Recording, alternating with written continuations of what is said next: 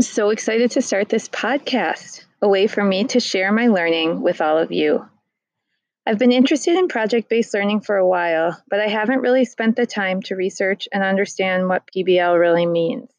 I had some ideas, and I knew I wanted to incorporate student voice and choice, culturally responsive practice, and ideas from some of the great texts I've read over the past couple years, like Culturally Responsive Teaching and the Brain by Zaretta Hammond and For White Folks Who Teach in the Hood by Christopher Emdin, who both talk a lot about the importance of getting student buy in by using their interests, cultures, and authentic learning to engage students and create more independent learners.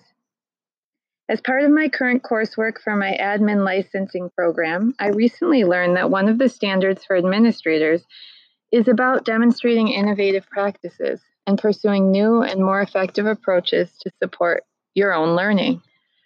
I feel like this is a growth area for me. There is often so much to do. I don't usually take the time to read new research or take on current learning.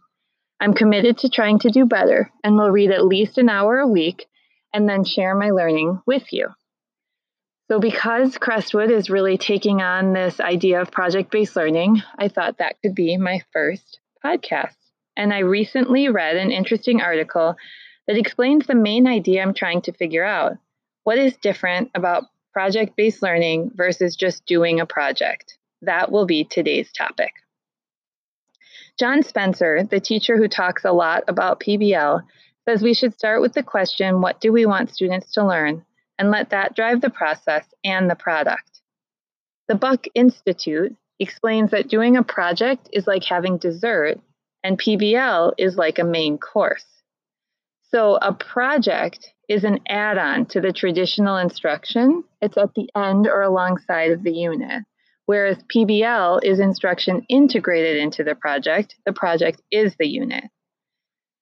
A project follows the direction of the teacher, and project based learning is driven by student inquiry. A project is focused on the product. What are students going to create at the end? Whereas project based learning is focused on the product as well as the process. The process is more important than just the product. A project is often unrelated to standards and skills, according to the Buck Institute. I think at Crestwood, we've tried to relate the pro- project when we've done it more to standards and skills, um, which it's in, aligned with project based learning. A project can be completed alone, and project based learning involves collaboration with students and in class guidance from the teacher. And in our current virtual world, it could involve in class guidance um, virtually during Zoom. The project, just a project, usually remains in the school world but project based learning has a real world context and application. And the in when we're talking about just a project, the end result is usually displayed somewhere in the classroom, whereas project based learning has the results of that project shared beyond the classroom with a public audience. So I feel like at Crestwood, we've done some, we've used some of the elements of project based learning um, but certainly not all.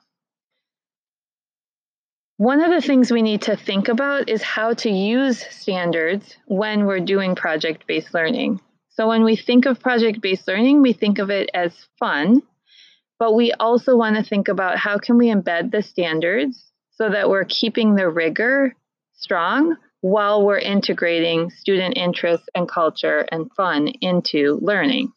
So, as we think about standards, um, John Spencer says we need to think about where's the authenticity in the standard. Where outside of school might a student actually practice the standard?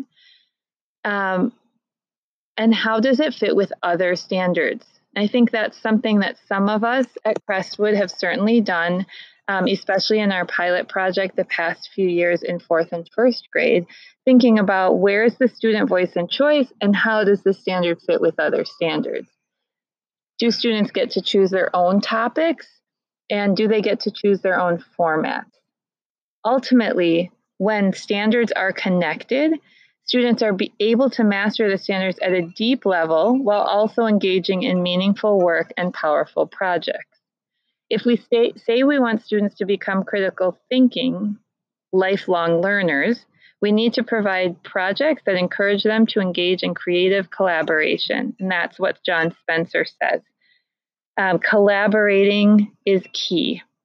And if we connect our projects to the standards, then the project is the learning as opposed to something that is done after the real learning has taken place.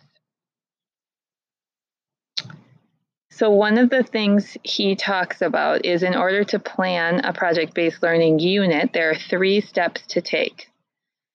First, you need to identify the desired results. What is it that we want students to know and be able to do? Number two, determine the assessment evidence. So, what kind of rubric are we planning to use to determine whether they've actually mastered those standards? And then three is plan some learning experiences.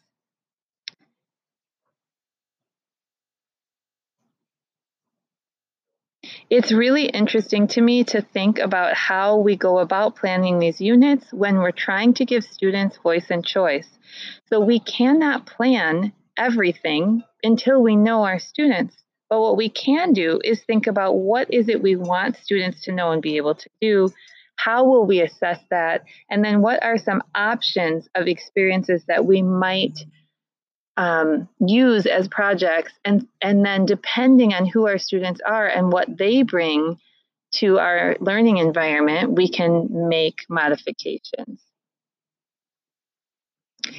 John Spencer says what we are trying to do with project based learning is rearrange things so that we honor student voice and choice.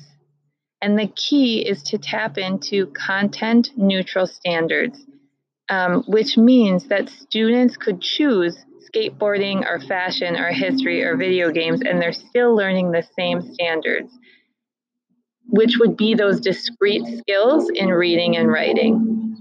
That is an interest driven approach to project based learning, and that is a lot um,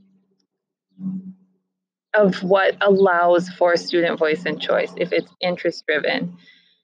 And that is um, one way that you can do project based learning. There is a, another um, kind of project based learning that John Spencer talks about, which is product driven, which is where students have tight guidelines on the format, but looser guidelines on the topics. So in this situation, the emphasis is still on creating that product at the end, um, but it's focused on making making that product which uh, one example I think is like a tiny house project where students will be creating their own tiny house.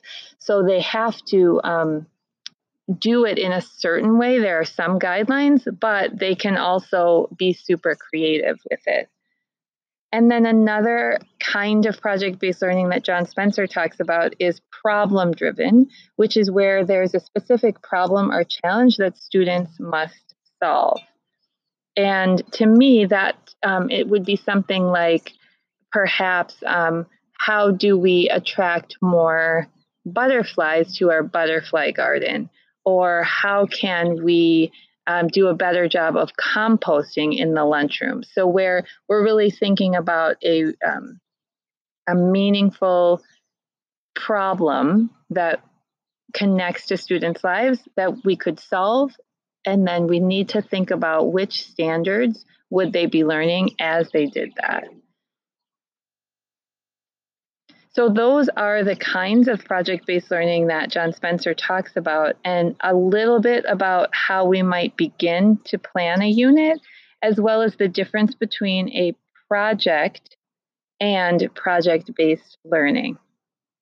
Thanks for listening to episode one of my podcast, and I'll be back again and share with you next time.